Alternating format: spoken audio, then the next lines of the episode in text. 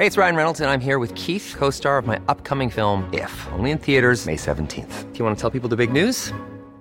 All right, I'll do. Sign up now and you'll get unlimited for $15 a month in six months of Paramount Plus Essential Plan on us. Mintmobile.com slash switch.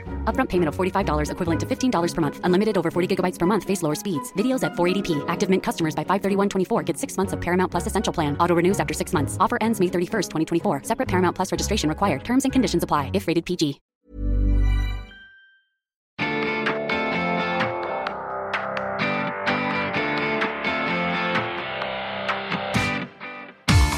Welcome back to the Women's Podcast. I'm Kathy Sheridan, and just a quick reminder that you can subscribe to this podcast on iTunes, Stitcher, or SoundCloud, and you can always find us on IrishTimes.com.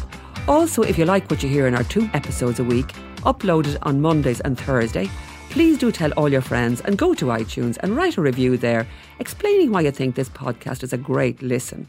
We really appreciate the support. Before we get on with the episode, we wanted to remind you that the Women's Podcast is partnering with Body and Soul Festival, Ireland's most beautiful festival, filled with three days of music, art, culture, and well-being, and lots of great people watching. I can tell you from experience. Taking place in the summer solstice weekend, June 22nd to 24th in Ballinlough Castle in Westmeath. 2018's edition includes Fever Ray, Chronixx, Arca, Jon Hopkins, who is playing live, Iron and Wine, Baxter Dury, and James Holden and the Animal Spirits. Head to bodyandsoul.ie to pick up a final tier ticket and be sure to check out the Irish Times programme on the Woodland stage, taking place on Saturday afternoon. There are brilliant talks planned for Saturday, including a live recording of the Women's Podcast called The People Have Spoken, which will discuss life in Ireland post referendum. My guest today is Rosita Boland, and I know many of you will have read and been very moved and indeed shocked by her story last Saturday in the Irish Times. I certainly was. It was a follow on to the piece Rosita came in to discuss with me, where she wrote a forensic account of the day Ann Lovett died on January 31st, 1984. That piece was to mark what would have been the 50th birthday of the Longford teenager. For anyone who doesn't know, Ann Lovett was a 15 year old schoolgirl who died after giving birth to a son, Patrick, who was stillborn, at the grotto in Granard, County Longford. Ann Lovett's death became one of the most soul searching events of 1980s Ireland, and it continues to resonate in the national psyche more than three decades later, in part because so many questions were left unanswered. Rosita's piece last Saturday, an article headlined, I Was Ann Lovett's Boyfriend, was an interview with Ricky McDonnell, and it certainly provided many of the missing pieces of this tragic, terrible case.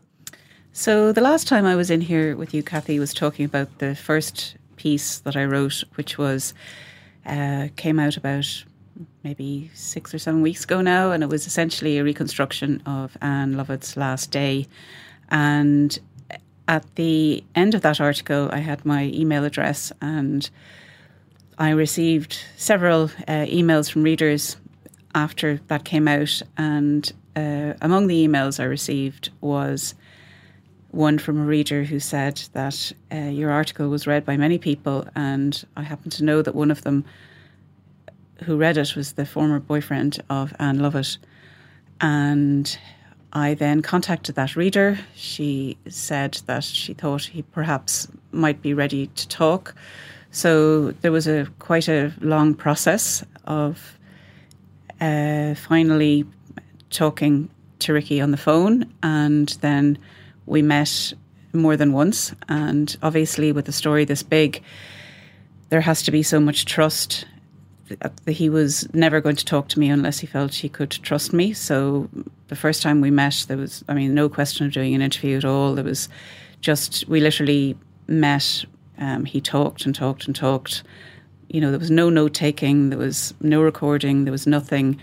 I just heard him out and we basically spent time together and he asked me various questions. I told him how, you know, if he decided that he did want to do the interview, that I would keep him informed at every step of the way because I knew it was going to be a very long process. And I promised him that when the article would come out eventually, that there wouldn't be any surprises in it for him, that he would know. It's not that I was going to be sharing copy with him, but that because I talked him through the process the whole way along, that he would know the the shape of it and how much care I had uh, was going to take with it. So you met him in various places, Rosita. You sat down, and what was he looking for from you? What did you sense he needed? He needed to be heard. After 34 years, his story had never been told. He said that uh, his name had been there in the mix from the beginning. Now, his name was never uh, published as being Ann Lovett's uh, former boyfriend, but at the time when the story broke, everybody, uh, the local media and national media, in fact, did know who they were looking for. He received many notes from um, both local uh, media and members of the national media asking for interviews. As he said to me, he just put them all in the bin. He was a 17 year old, severely traumatized boy at that time. He was never going to be speaking.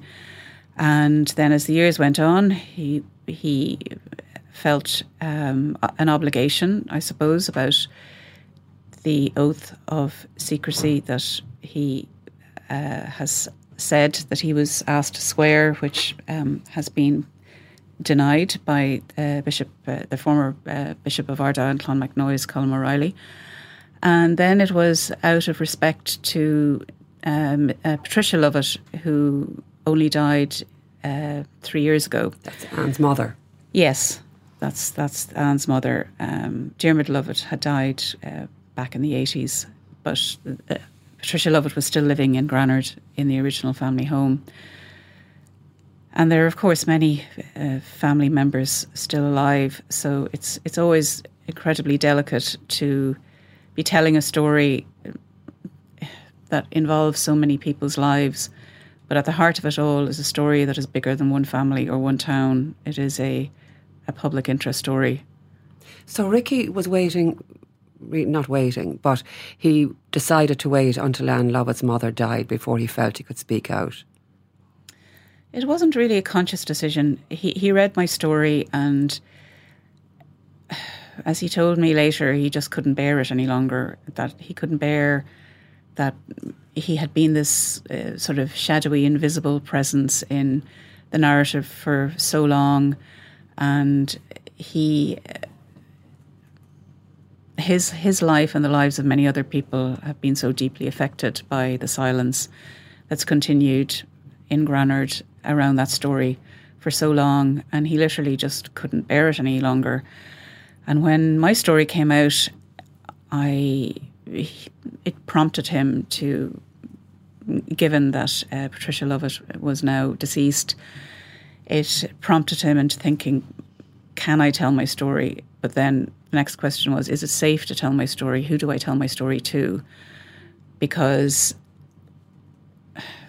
the story has so many dimensions that I can completely understand how how um, daunting it was for him first to decide, and then how is it going to be told?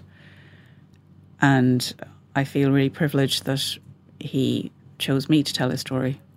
Rosita, there is much talk now about, you know, anybody can be a journalist, anybody can do the job of journalist. It's a question of going and chatting to people, getting down with the people and just writing it down and putting it out there bravely and fearlessly.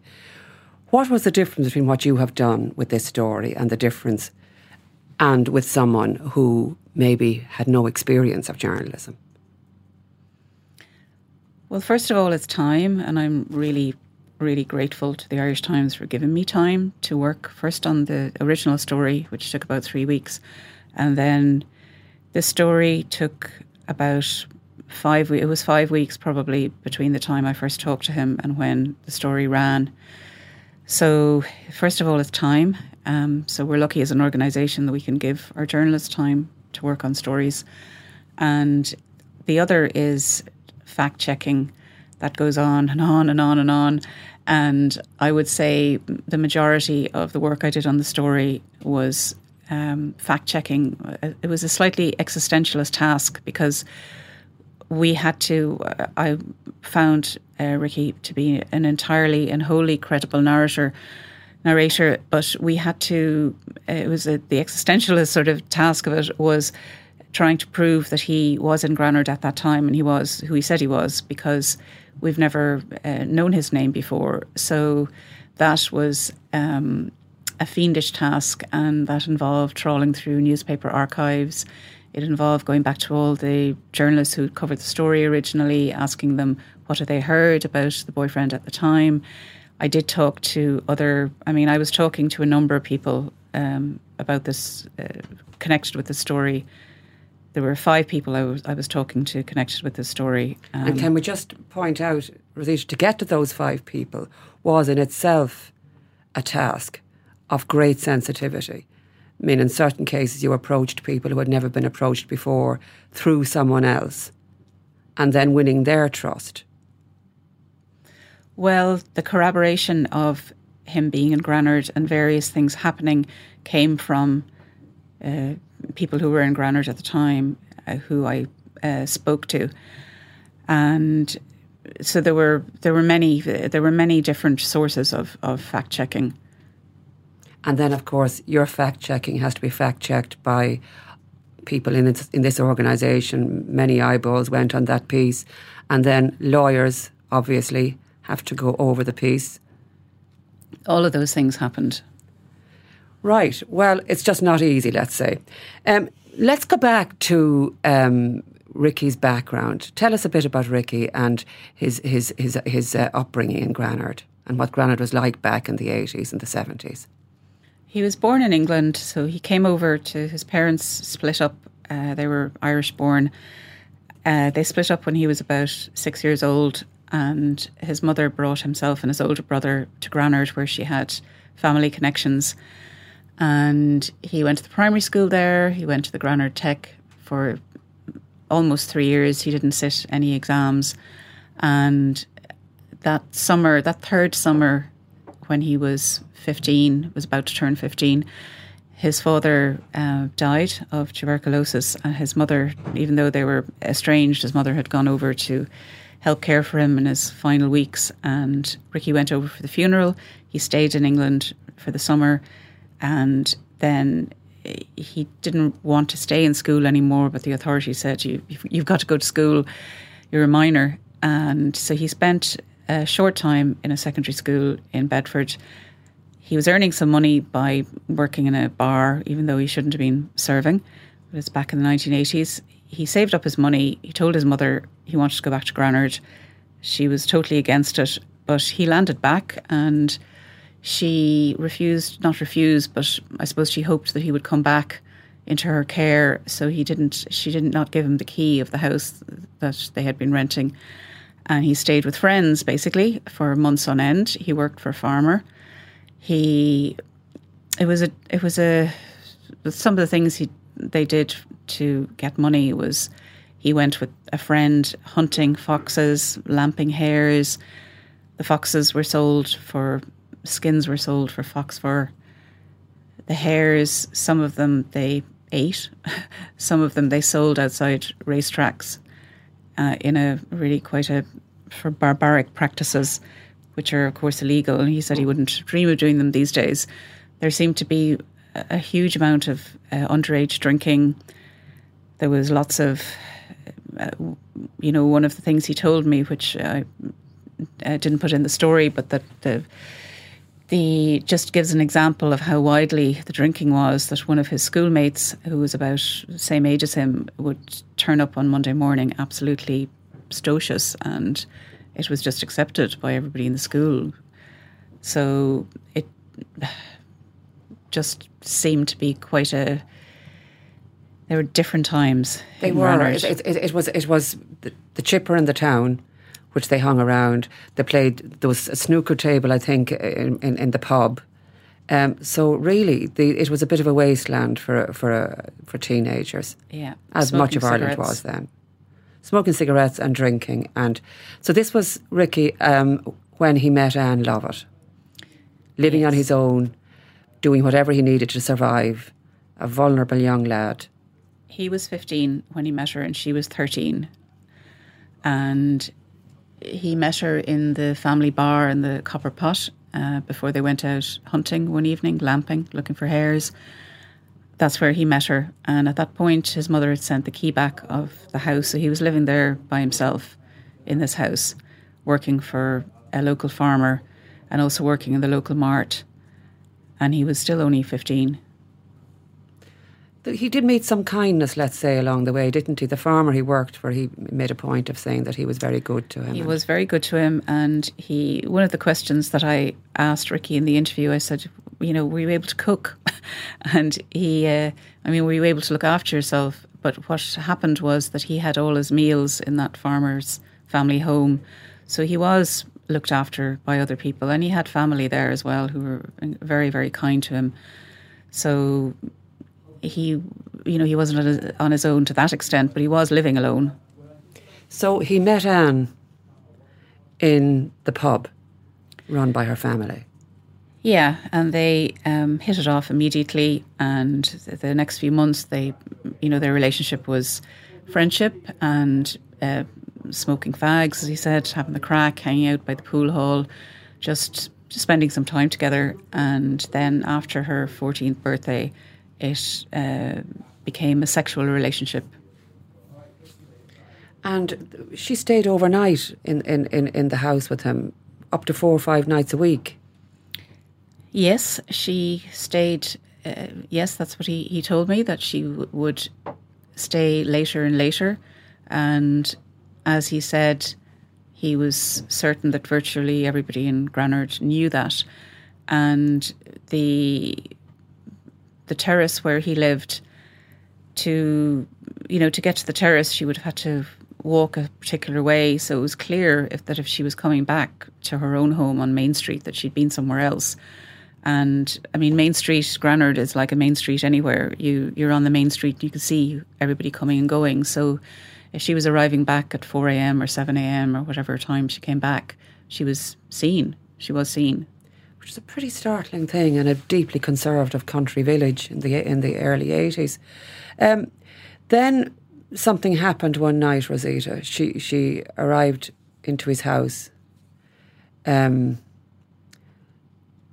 in deep crying, distress. in deep distress. Yes, he was upstairs in bed. It was about ten fifteen. She didn't have a key, so she was banging on the door. Uh, he went downstairs to let her in. It was evident she was very distressed. She was crying and he said, "Come on upstairs to bed, we'll uh, we'll keep warm."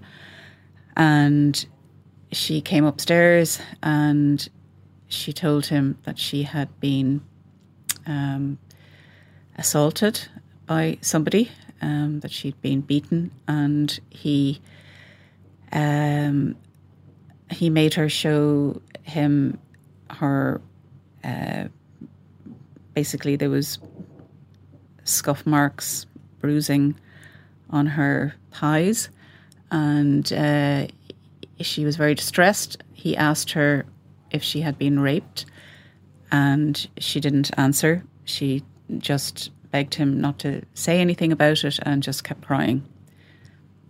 And as time went on, after that, they began to drift apart very in hindsight, noticeably, it would have been noticeable to observers maybe, but Ricky kind of felt that it, he, he Yes, as he said, as he said it to me, uh, he thought that it was because he had more uh, work because uh, summer was coming, and obviously, working for a farmer, there's a lot more to do in the summertime.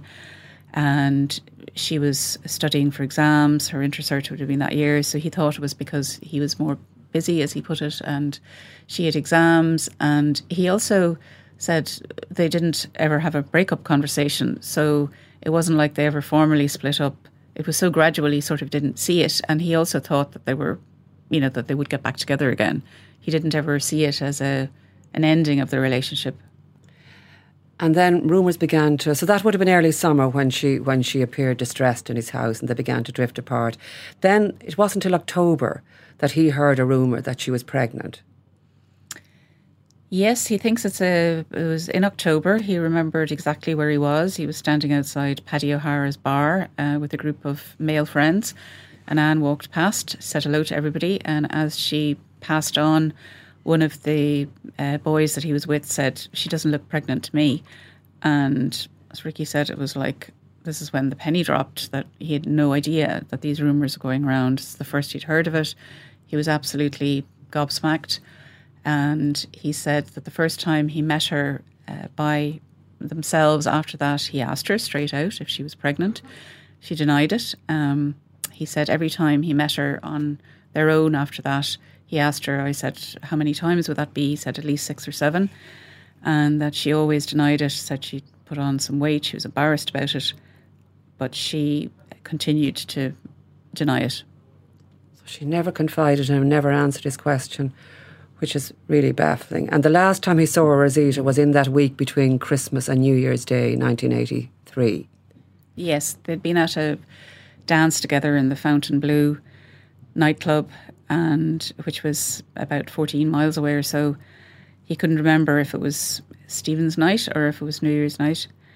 Um, but it was it was one of those it was one of those evenings and as he said she was in the car he'd got a lift with friends and she came back to Granard in that car with them they dropped her off at the house and as he said you know it just he he doesn't really remember much else about what he did that night he said you know it was just kind of an ordinary night none of us knew what was going to happen and drink was taken again underage drinking, and it, it, they were in a nightclub and they were being served by people.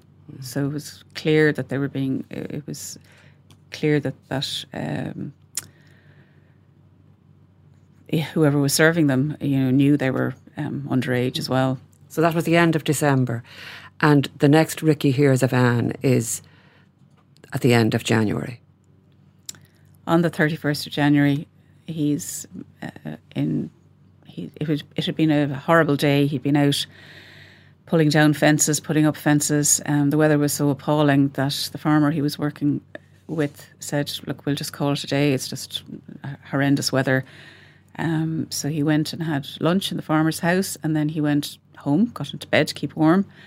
Um, had Radio Luxembourg on, and about quarter to five or so, um, a friend he had who regularly borrowed a bike from him uh, was banging at the door. He went down, expecting the friend to be looking for the bike again, and is in, instead faced with this extraordinary kind of torrent of incredibly confusing sentences. Ann has been up in the Palms. There's been an accident. The Palms. Come the on, was known as on. the Palms. And it's an expression that I had never heard before. I had always thought that this area was just called the grotto, but at the grotto there's some very tall fir tree palms, and local people refer to that grotto area as the palms.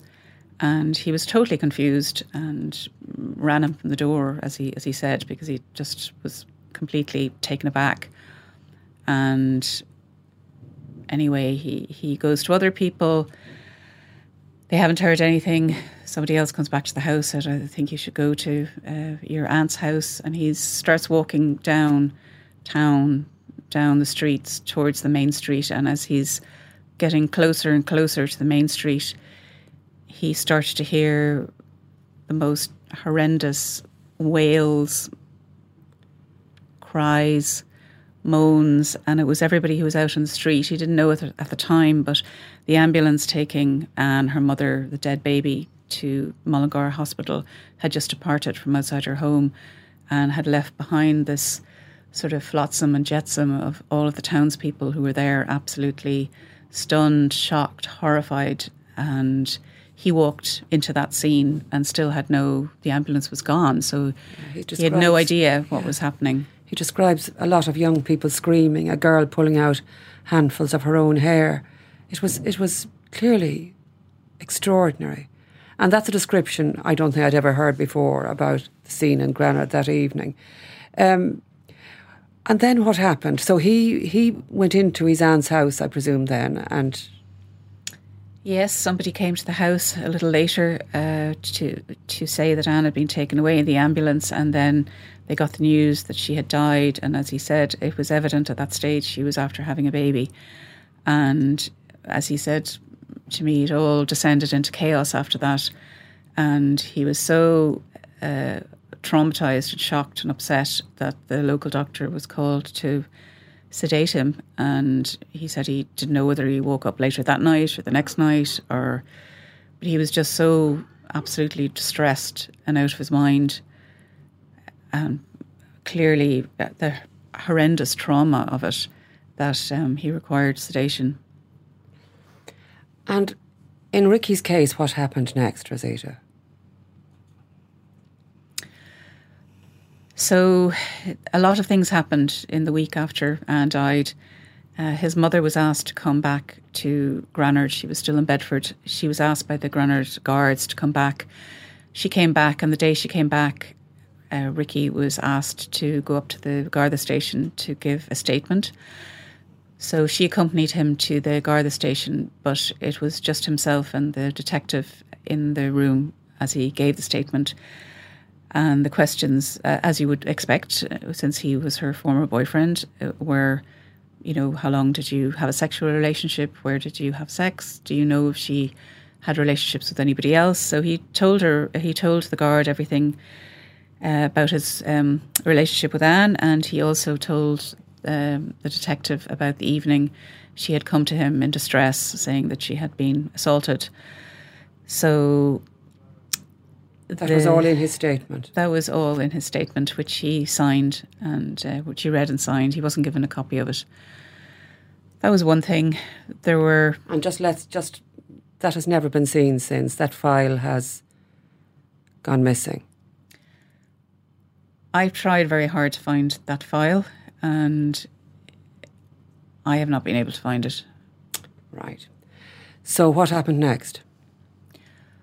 Well, in the days, also in that week after Ann's death, two friends of hers were invited by Mrs. Lovett to go up to her bedroom and um, take some mementos to remember Ann by. And so they went up with uh, they went up with Patricia, Ann's younger sister, and they took various things. She liked apparently to collect novelty soaps. Um, they took some trinkets, some of her jewellery, and then they found a small suitcase under her bed, which was full of all of the treasures that teenage girls of every era love to hoard. And in it were two sealed envelopes. One had no name on it, and the other had Ricky on it. Now, we have three people in that room at the time, Rosita. We have Ann's sister, Patricia, and, and two, two, of friends. her friends. Okay, so friends. we have three people who saw those two letters. We have three people. One addressed room. to Ricky. One addressed to Ricky. The girls sat on the bed together and they opened the envelope, which was had no name on it, and they read it together. They passed it around among each other, and they recognised Ann's handwriting. And one of the friends had told me they used to exchange notes all the time. They'd leave notes in their lockers. You know, I suppose now we have text messages, but what teenage girls did back then is they wrote notes to each other and left them in their lockers. And she was absolutely 100% certain it was Ann's handwriting. And so one friend said what she remembered um, and has never forgotten after all of these years was if I'm not dead by the 31st of January, I'm going to kill myself. And the other friend remembered it's better for everyone this way. It's it's it's it's better this way. So Patricia Lovett took the two envelopes down to her mother and gave them to Mrs. Lovett. And at some point after that, Mrs. Lovett and Louise Lovett arrived to the house where Ricky was staying, very distressed, and they gave him the envelope which was addressed to him, which they had opened, which was completely understandable because you, if your child had died, of course you would want to know what was in that letter. Uh, they gave it to him, and they told him that it wasn't his fault. He recalls it as being two sheets of paper with writing on three sides, and he only read it once because he was absolutely, as he said, I was emotionally shredded. And the gist of it was that how much Ann had loved him, how sorry she was for what she was about to do, and the reason was that nobody would believe that he was the father of that child. What did Ricky take from the letter that was sent to him? What message did he take from it? I suppose how much she had loved him, and it it uh, it but it was a he was mystified as well. He did not he says even to this day he doesn't understand why she never told him that she was pregnant given it was possible that he was the father of the child. And he said to to him it seemed her decision to go and have the baby in the grotto was an act of protest because nobody that just wasn't that there was so much help that she could have got and anybody who's logical would have um, sought that help and it was completely out of character for her and she was an incredibly um, strong-minded, independent person. She was not the passive girl that we've had a narrative of for the last 34 years. And he he found he found all of this just completely mm. out of character. What he said to you, Rosita, was she went to the grotto and she done that for a reason. This isn't an accident. This was not about her going off somewhere quiet on her own. That is not Ann Lovett, that's not Ann. Ann could have gone to any woman in Granard and they would have got her help. So to me, this was a protest on her behalf. That's what I feel. I don't believe any other thing. So Ricky believes this letter was that what that her actions were a protest. Yes, that's that's that's his that's his opinion of what he uh, of what he read in that letter. But remember, he only read it once because he was so absolutely distraught, and uh, the the Lovetts had left by then. And then, uh, as he said to me two hours later, Father Quinn landed at the house and Father Quinn has has denied that that this ever. This is uh, Father happened. John Quinn, the parish Father John curate. Quinn, he was yeah, the Catholic curate. Um, so Ricky has said that Father Quinn had heard that there was a letter addressed to him, and had uh, that the uh, Mrs. Lovett and Patricia and um, Louise Lovett had brought it to him, and he uh, demanded to see it. They went into the sitting room. Um, Father John Quinn read it twice, so Ricky says, and looked at him and said that letter will cause so much trouble it will destroy the town. Burn that letter. And Ricky put it in the fire. Now you have been trying to contact Father Quinn, but you were talking to his solicitors, who have denied any knowledge of a letter written by the late Ann Lovett, and accordingly did not request to see such a letter. They say. Yes, I called on Father John Quinn at his parochial house in rural Leitrim, where he is a priest, and left uh, left an envelope with a number of questions in it. And uh, he replied through his solicitors, who made it clear that uh, he felt Father Quinn felt it was inappropriate of me to have approached him in this way. So thereafter, I corresponded with Father Quinn's solicitors, and while he did. Um, uh, he did say that he had been a curate in Granard at that time and he had known Ricky and various things had happened. He categorically denied that there uh, he'd ever gone to the house, that there had been obviously all of these other questions then about the letter were um, not um, relevant because he'd never gone there, is what he said. And he also said that he never brought Ricky to see the then uh, Bishop of Ardagh, Clonmacnoise. So then there was the Garda interview, and then Ricky says he was taken to see the bishop, Colm O'Reilly. So Ricky says uh, the day after he gave his statement to the guards, Father John Quinn came and said that the bishop wanted to see him. Um, so he drove him to the bishop's palace in Longford. Um, this is what Ricky says. And Ricky says that there were four of them in the room. There was Father John Quinn himself, um, the former bishop, Colm O'Reilly, and uh, an unnamed member of the clergy who appeared to be part of um, the bishop's um, colleagues, and he was asked to. This was what Ricky says that he was asked to repeat his statement that he had given to the guards, which he did in full, including the part about the assault, and then that there was some conversation between the three of them uh, at the end, and he said he was just out of like he he it was all going over his head. He he was he wasn't focusing on what they were um, what they were saying. And I asked if anything was being written down, and he said no, it was all it was all being spoken. And uh, at the end of the conversation, the bishop, uh, this is what Ricky says. Ricky says that the bishop um, told him that he was swearing him to an oath of secrecy, never to repeat to anybody else what he had said in his statement. And he held out his ring, and Ricky says he asked him to kiss the bishop's ring. So you, Rosita, put the question to him, a number of questions to him.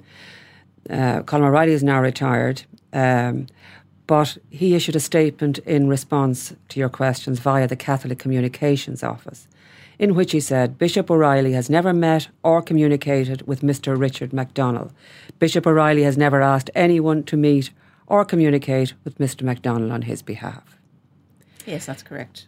So it's Ricky's word or the bishop's. Father Quinn's solicitors also say that Father Quinn did not drive Mr. McDonnell to see Bishop O'Reilly, and this meeting did not take place with Bishop O'Reilly. And the suggestion by Mr. McDonnell that he was requested to swear an oath of secrecy about a statement which is on the Garda file and therefore on the record is absurd and erroneous. Now, as we already mentioned, that Garda file is missing, unfortunately. Yes. Then Ricky says that Father Quinn took him on a tour of the north. That appears to be undisputed. They went away for a few days. Yes, the reason given was to take him away from uh, take him away from the media attention. And uh, they stayed with various relatives of Father Quinn. Father Quinn himself says. Yes, that, that Father Quinn has has confirmed that. And by the time they came back to Granard, the local authorities had requested the key of the council house, which had which he had lived in from the age of six. They had requested that back from his mother, and uh, Ricky told me that he helped his mother um, distribute some of her belongings from the house and his belongings to neighbours on the terrace. So he was effectively homeless after that. And she returned to England, and Father Quinn offered Ricky a room in his house, which he accepted. Um, and Father Quinn, in, in, in, an, in an act of kindness and helpfulness, brought Ricky to see Patrick Cooney, who was then Minister for Defence, who lived in Athlone, actually not that far from Granard. Yes, so there's a. So the, Ricky says that Father John Quinn brought him to Patrick Cooney to ask for help to enlist him into the army. And uh, while Father John Quinn's uh, solicitors have, have confirmed that this meeting took place.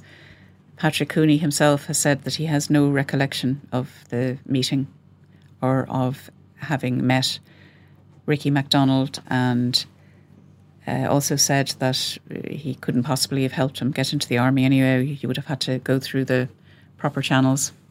But lo and behold, he did get into the army. Yes, he did. And he enlisted about two weeks after his uh, 18th birthday and stayed there for three years. Rosita, there was an inquest into Ann Lovett's death. Did that reveal anything that bears out any of what Ricky has said? Was it revealing in any way about Ann's life or Ricky's part in it or what might have happened to lead to that event at the end of January? Well, it's the it's the coroner who uh, who chooses the people to give um, evidence at an inquest, and all of the statements which the guards collect are uh, put in a file and sent to the coroner. So R- Ricky was not called um, to the inquest or asked to be there. So he none of his uh, he wasn't basically called to give any evidence, and the pathologist who had done the autopsy, gave his statement um, uh, as to the cause of death. Uh, Patricia Lovett's statement was read by a Granard guard. She was too distressed to read it herself. She said that they, if they had known Ann uh, was pregnant, they would have got her the help that she needed. Um, her father, Dermot, said, you know, there was no trouble at home and that any of their children could have come to them if they'd had any difficulties. Now, Ann's sister Patricia, 14 yes. years old at the time, took her own life about a few months later, Rosita. There, was there anything about that that, that, that at, at Patricia's own inquest that revealed anything about the circumstances of her death or her own state of mind at that time? Well, reporting around uh, inquests to do with suicide were very different in, in the 1980s because the, the reporting at the time um, had details about. Uh, she, I mean, she she died by an overdose, but it, it went into some detail about the type of medication, which wouldn't happen at all today. So I thought it was inappropriate um, and unethical to put that into the story now. Um, so she had been out. Uh, she'd been out at a dance in the Mickey Mouse Club and got a lift back to Granard with Father John Quinn, and who dropped her off at um, about a quarter to three. Uh, Ricky was also in the car that dropped her off, and at the inquest, Dermot Lovett actually wasn't there because he'd since had a heart attack, but Mrs. Lovett was there. She said that she'd gone to bed around midnight, that her husband had come to bed about three, and then he'd woke her later to say that Patricia was crying. And Patricia was dead by five o'clock. She was dead uh, two hours, barely two hours after she got home. And in the meantime, she it, it, it, the pathologist told the inquest that she had acquired she had acquired a bruise on the left side of her chin and an abrasion on her left cheek. Um, so this is a deeply tragic family, um, a deeply tragic story, Rosita. What we know now about Ricky is that he joined the army. I suppose that got him into something stable and regular. But how did Ricky fare after that? Well, he went back to England. Um, he stayed in the army for three years. He went back to England. He, you know, he had a troubled. He was very, very traumatized by the events that happened, as were many other people that he knew in Granard, and he um, drank to excess for years. He he stopped drinking more than ten years ago, but he was deeply traumatized by what had happened. It it made it very difficult for him to trust suppose women in other relationships. Um, he just, you know, it was an era when there was no counselling available to anybody either, and he was damaged. But he was not the only person who was damaged by the things that happened in Granard at that time, or who continued to face um, the effects of the trauma. And this is a story that is not been fully told by any means yet. And it is a story which has so many different layers that there are more. There, I, I want to continue to keep telling the story. Because in the meantime, Rosita, um, Ricky's daughter, who was born two years after Ann died, um, she responded to your article on Saturday with a. Uh, she posted a piece on Facebook, um, in which she said the silence surrounding this horrific tragedy has been an enormous burden on so many people. Three lives ended in a state of unthinkable desperation, and the trauma that stayed with those who cared about Ann and Patricia fueled endless cycles of depression, alcoholism, self harm, violence, self destructive behaviour, and sadly, suicides. This is Vicky Langan, and she sends she winds up by saying, I want to thank Rosita Boland for her important reporting on this story and for her kindness and sensitivity over the past few weeks. She showed such care and dedication to the people involved in this story. I can't say any more than that, than you wrote a stunningly revealing piece about life in Ireland back in the 80s. There are threads still to be pulled, but you have left people behind in this story who are deeply grateful to you for what you have done so far. And I suppose we can look forward to part three, can we? I'm still working on this story. Well, thank you very much, Rosita Boland, for coming in to tell us about that extraordinary piece of work. And I know you'll be back again. That's all we have time for. The podcast is produced by Roisin Ingle and by Jennifer Ryan, with JJ Vernon on sound. I'm Kathy Sheridan, and I'll talk to you next time.